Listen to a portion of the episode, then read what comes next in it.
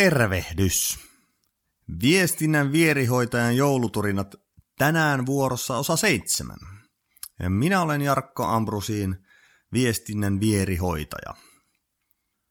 Aion tämän koko viikon keskittyä sisäisen viestinnän mahdollisiin vaaran paikkoihin. Olen päätynyt siihen, koska sisäinen viestintä on asia, josta juttelee asiakkaideni ja verkostojeni kanssa ihan kaikkein eniten. Se on myös semmoinen viestinnän osa-alue, joka sun, sun synnyttää minun mielestä ihan eniten tuskaa ihmisissä. Lähes jokaisessa henkilöstökyselyssä, mitä mä oon nähnyt, niin sisäinen viestintä nousee aina kohtana, joka kaipaisi parannettavaa. Suomeksi sanottuna tietoorganisaation sisällä ei liiku riittävän hyvin tai se on vajavaista. Ja usein haasteet eivät ole kiinni siitä, että onko y- yhteisössä organisaatiossa kaksi ihmistä vai 34 ihmistä. Sisäisen viestinnän perusyksikkö on palaveri, kokous, miitti tai tuokio, mitä sanaa halutaankin käyttää. Minä käytän sanaa palaveri. Ja minä haluan poistaa paskat palaverit päivästäsi. Olen laskenut, että jos tiimissä on kymmenen jäsentä ja pidätte yhden tunnin kestävän nollapalaverin viikossa, olette menettäneet 10 tuntia työaikaa. Keskimääräisellä palkkatasolla mitattuna yksi tunti sivukuluinen maksaa ainakin 30 euroa henkilö. Silloin olette menettänyt 300 euroa viikossa, 12 000 euroa vuodessa. 50 palkka- tai palkkiotasolla kustannukset ovat jo 20 tonnia vuodessa.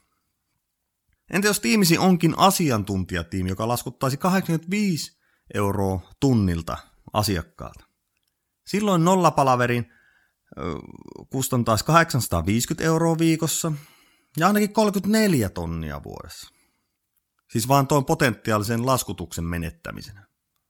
En halua edes miettiä, montako kauppaa esimerkiksi myyntitiimi saisi 10 tunnissa viikossa, 40 tunnissa kuukaudessa tai 400 tunnissa vuodessa. Alkoiko sinuakin kiinnostaa paskojen palavereiden poisto? Tämän viikon ensimmäinen vinkki on agenda – Eli miksi, syy, miksi istumme palavereissa. Jos sitä ei ole, niin älä järjestä palaveria. Jos se on epäselvä, mieti se kuntoon ennen kuin lähetät palaverikutsu. Jos taas osallistut palavereihin, jonka agenda ei selviä ensimmäisten minuuttien aikana, sano siitä. Jos koet aidosti ja perustellusti, että palaveri ei kosketa sinua, pyydä, että voit poistua siitä. Kyllä sulle varmasti kerrotaan, jos siinä palaverissa, mistä olet kesken lähtenyt pois, niin tulee jotain sellaista asiaa, mikä koskettaa sua. Tai jos ei, niin sitten seuranta on munillaan. Tämä on aihe, mistä me jutellaan tällä viikolla lisää. Jos koet palaverin vetäjänä tai osallistujana jatkuvaa tuskaa siitä, että ette saa palaverissa mitään aikaiseksi, niin ota asia esille tiimisin vetäjän tai tiimin vetäjänä tiimisi kanssa ja kerro aiemmin puhumastani laskelmasta. Varsinkin tulosvastuulliset ihmiset herää varmasti kuuntele siinä vaiheessa, kun aletaan puhua eurojen menettämisestä. Ja niin mun mielestä pitääkin. Bonuksena. Mieti, onko asia palaveri arvoinen. Ei kannata istua palavereita vaan istumisen takia. Niitä on meillä kaikilla ihan riittävästi. Mieti vaikka tätä viikkoa, kuinka paljon sulla on palavereita. Jos siis asian voi hoitaa ihan lyhyellä sähköpostilla tai tekstarilla, niin tee se. Tässä vielä palaverin agendaa koskettavat pinkit kiteytettynä. Jos selkeä agendaa ei ole eikä löydy, älä pidä palaveria. Pyydä saada lähteä turista palaverista pois.